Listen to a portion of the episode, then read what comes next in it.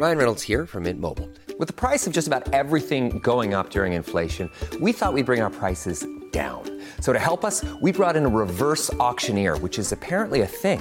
Mint Mobile unlimited premium wireless. Ready to get 30, 30, bit to get 30, bit to get 20, 20, 20, bit to get 20, 20, bit to get 15, 15, 15, 15 just 15 bucks a month. So, Give it a try at mintmobile.com slash switch. $45 upfront for three months plus taxes and fees. Promo for new customers for limited time. Unlimited more than 40 gigabytes per month. Slows. Full terms at mintmobile.com. He kōna i purangi tēnei nā te reo irirangi o Aotearoa. Ngā mihi nui and welcome to this Our Changing World podcast from RNZ with me, Alison Ballance. Cast your mind back to the devastating Australian bushfires that destroyed 12 million hectares late last year.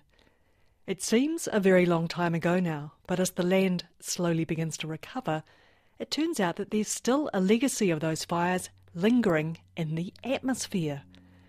I rang NIWA atmospheric scientist Richard Querel to find out more and began by asking him where he was. I'm in central Otago. I'm in a sleep out in my yard, hiding from my young kids. And I'm about 10 kilometers away from the Lauder Atmospheric Research Station where I work. Now, in terms of science and particularly atmospheric science, Lauder is a pretty famous place, isn't it? Oh yeah, world famous, arguably the best instrumented site in the southern hemisphere for atmospheric composition measurements.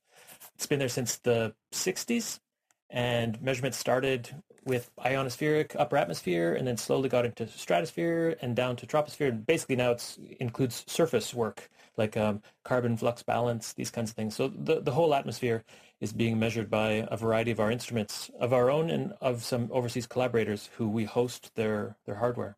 So, what kind of things are you measuring? Carbon dioxide, methane, ozone are the ones that come to mind first for me. Yep, those greenhouse gases definitely, uh, but also measure solar radiation, properties of clouds, of aerosols. We've got instruments that look at the sun and look at the uh, the absorption of the the gases in the atmosphere, and then from that you can deduce concentrations. But we also have active instruments that shoot lasers into the air. Then you can measure ozone concentration. You can look at volcanic ash or smoke, like smoke from these uh, bushfires, for example. Now, let's talk about that because it interests me that you've been following the smoke because that was a few months ago. Yeah, well, the the bulk of the fires was was last year, and we saw one particular blob come over about 50 days after it left uh, Australia. It went across the Pacific and then came back.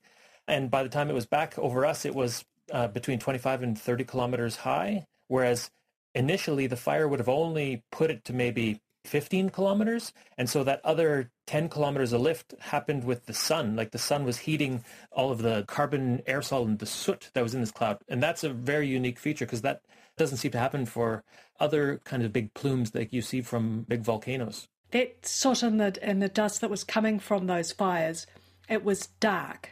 Yes, uh, very strongly absorbing of, of sunlight. And so all of that solar thermal heating heated up the, the air parcel itself, and then that slowly rose. It's just kind of good coincidence, I guess, that this the material in this smoke cloud was light like it was a very small particles so it was easy enough for it to be buoyant if you imagine that the fire hadn't been so energetic and the smoke didn't go so high it would still be kind of this wetter smoke. Like if you look at a big smoke cloud the majority of that's all water. And so if you think of those particles having kind of absorbed some of this water they're heavier and they they just they, they fall sooner. Gravity pulls them down sooner. Whereas since the fires had been so energetic it pushed this uh, smoke up, this kind of combustion material, high up, and it pierced up into the into the stratosphere, so just above the the troposphere, through the tropopause into the lower stratosphere, and kind of dehydrated. So then all of a sudden you had all this soot material that was very dry and now light. And so since it was light, it was kind of floating. It was a bit more suspended. And then once the sun heated up this kind of really absorbing material, that slowly start to increase its buoyancy and start to lift. And so it's since ascended another twice the amount of height. So it's up at, you know, some of that material is up at 32, 35 kilometers now. Is that normal? Well, normal as in this is a natural process. Yeah, normal isn't something we don't see very often, though. Certainly have not seen this before. Um, there have been big fires before, fires that ejected material high into the air, but no, something like this was not seen as, as far as I know. I was trying to look back through other examples in the literature, and I haven't seen any any like this. When smoke is, is put that high, some of it must be kind of heated and moved up, but I guess it all depends on what type of material is up there. If it's just gases that aren't absorbing any of this thermal energy, and so they're not not really getting hotter. Um, the unique part of this is this carbon aerosol, this kind of amorphous complex material that's up there that's absorbing. Like what we can just imagine is is soot, you know, like the stuff that's coming out of your chimney. So this sooty blob, how big did it get? Well, hard to say. Like we saw certain filaments of it and different pieces of it because you you got to think like the fires were going for quite a while and big patches of smoke and these clouds they were going for months and so all through this kind of the southern hemisphere this, in the mid latitudes there's just pieces of it and pockets of it everywhere the pieces that came over us we saw them and they were maybe five kilometers thick but that's just kind of like the bulk of the the center area. There there was kind of a gradient so it spread out. But what we had seen was about maybe five kilometers thick. And stretching for quite a few kilometers in either direction. Oh hundreds hundreds of kilometers. And by now it's since stretched out to be kind of uh, more uniform. Like you can still see higher concentrations a patchiness to it but it's indistinct now. Now it's kind of just spread everywhere so it started in Australia and then it headed across towards South America and then it rose and then it came back in our direction. Where did it go to after that? Well, that particular blob kept going westward and then under South Africa, um, South America, and ended up circling around a couple times, but has since become kind of more diffuse. But that's just one of these patches. There was other patches that went in other directions. Maybe they didn't go so high, and so they've since mixed out and um, you know, basically kind of fallen out of the air, or other ones are kind of at a variety of, of altitudes. So now it's sort of a smear up there now if, if you look in some of the, the measurements from satellites uh, nowadays. So how have you been measuring this? We saw it just by chance. It, it came straight overhead. And so we ran our, our lasers and measured it. We launched some balloons that went up right through it. So we we launched balloons a couple days ahead of it, and then one right through it, and then a couple days after to try to see the differences to probe its boundaries. Whereas some of our colleagues who have instruments on satellites, they have just been looking at the carbon monoxide, for example, as one of the ingredients in this cloud. And so they were they were looking at the carbon monoxide concentrations and seeing where that was going. And that's how they were able to trace this one particular blob as it went across the Pacific and then circled and came back. And so they alerted us several days ahead of time saying, this looks like it's right on track to go over your station. And they knew we had this wide array of instruments that we could really measure this and so they let us know, and it was it was great. So that extra carbon monoxide in the stratosphere does that mean anything? Does that have any significance? Carbon monoxide is something that's normally in the atmosphere, but uh, far more dilute, at least at that height. And so it reacts with OH, with hydroxyl radical, and gets converted back to carbon dioxide. But how long that happens up at, at, that height is a bit longer. Like we talk about its reaction rates, but that's more in the in the troposphere, lower down. Up there, depending on how much of this OH is available, all of a sudden the carbon monoxide might end up staying there a longer time because there's got, there's nothing for it to react with until that OH gets replenished by the natural processes. Has it had an impact on other things up in the in the stratosphere? And I'm thinking things like ozone. When this one particular cloud came over our station and we measured its composition, we could see levels of ozone that were low, much lower than normal, and we could see levels of carbon monoxide that were much higher than normal. We could also see high water vapor, uh, relatively high water vapor, because in the stratosphere there's very low amounts of water vapor already.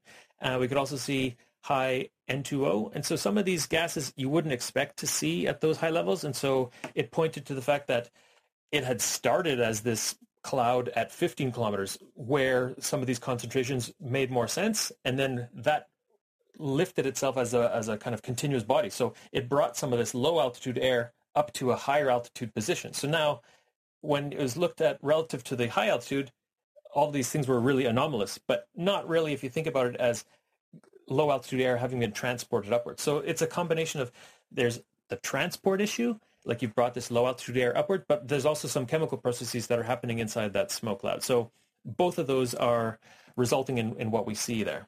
So the lower ozone, then, it's not a concern. It's nothing on the scale of the um, annual Antarctic ozone hole, for instance.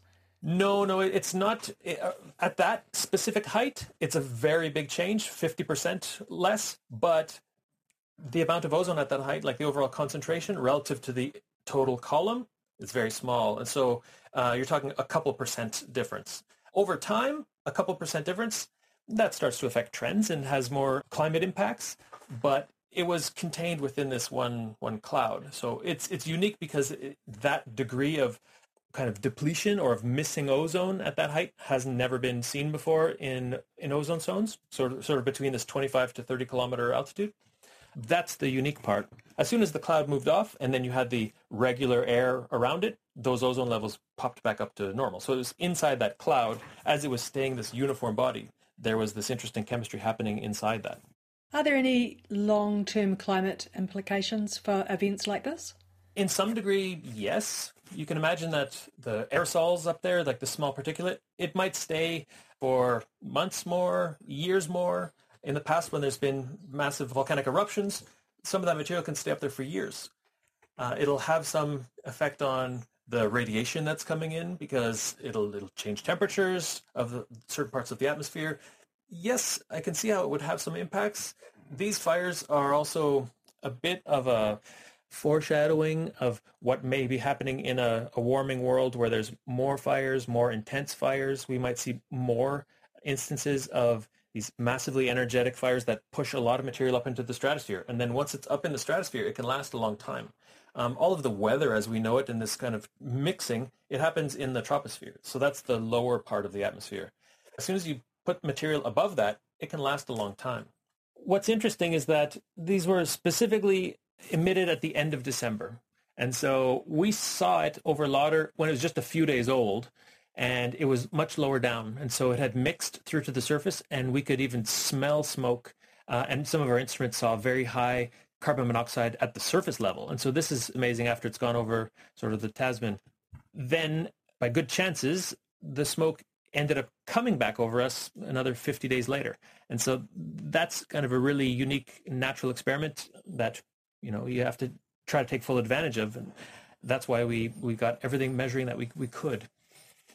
That's just one patch though. And so you have several other patches that have gone through their own evolution with altitude and over time. And so I'm not sure how representative this one specific patch is for the rest of this now kind of blur that's all over the southern hemisphere, but you can only measure what you see. So that's where the ground-based measurements that we have are useful as these pinpoints, but it's also useful to have satellites that can give you a more global perspective. So you're collaborating with people who are doing those satellite measurements? As well as uh, with modelers who try to then piece together the measurements from satellite and ground-based to try to understand the processes involved. And has the smoke stayed in the southern hemisphere? It hasn't managed to drift across the hemispheres? I don't know. I don't think so. Uh, not from what I have, have seen. I, I just saw a plot uh, that was data from last week, and it showed this faded blur over the whole southern hemisphere from maybe 30 degrees southward. But it's kind of hard to say because right now we're in sort of unique times in that the northern hemisphere doesn't look like the normal northern hemisphere atmosphere since they don't have all of the industrial activity that they normally do. So you know how you hear all these news stories about how all these places are unpolluted now and uh, they can see the Himalayas and things like that. That's unique because uh, normally they have much more uh, aerosol and kind of combustion materials in the atmosphere. And so that's what would be measured by some of these satellites. And so this image that I saw, it kind of shows a northern hemisphere that's a bit cleaner. And so all of this hazy smoke in the southern hemisphere really stands out. But I don't know on a regular year how distinct that would be. So, no, it's hard to say. Thanks, Richard. Richard Querel is an atmospheric scientist at NIWA's Lauder Atmospheric Research Station. The polluting aerosols that he mentioned are at low levels in the Northern Hemisphere right at the moment because, of course, of the COVID 19 shutdowns. These aerosols don't go high into the atmosphere. If you head to our webpage, rnz.co.nz slash Our Changing World, you'll see an earlier image taken from space and showing data for the upper atmosphere for all of January this year. It shows a huge mass of bushfire dust across the southern hemisphere and, really interestingly, in the Northern Hemisphere, the lingering effects of two volcanic eruptions dating from the middle of last year. I'm Alison Ballance in this Our Changing World podcast from RNZ, first aired on the 30th of April 2020. To listen again, head to our webpage rnz.co.nz slash Our Changing World. While you're there, why not sign up for our free weekly email newsletter? The link is at the bottom of the page. And on the way down the page, you'll notice that the show has a very extensive library of past episodes which provide many hours of listening. And I heard from listener Thomas that he's been enjoying the variety of topics as he has worked his way through the whole archive. Well done, that man. RNZ Our Changing World is, of course, available on your favourite podcast app. Stay in touch. We're on Facebook and Twitter as RNZ Science. Many thanks for your company. Stay safe and keep washing your hands. Catch you next time. Mā te wā. Botox Cosmetic, out of botulinum toxin A, FDA approved for over 20 years. So, talk to your specialist to see if Botox Cosmetic is right for you. For full prescribing information, including boxed warning, visit BotoxCosmetic.com or call 877-351-0300. Remember to ask for Botox Cosmetic by name. To see for yourself and learn more, visit BotoxCosmetic.com. That's BotoxCosmetic.com.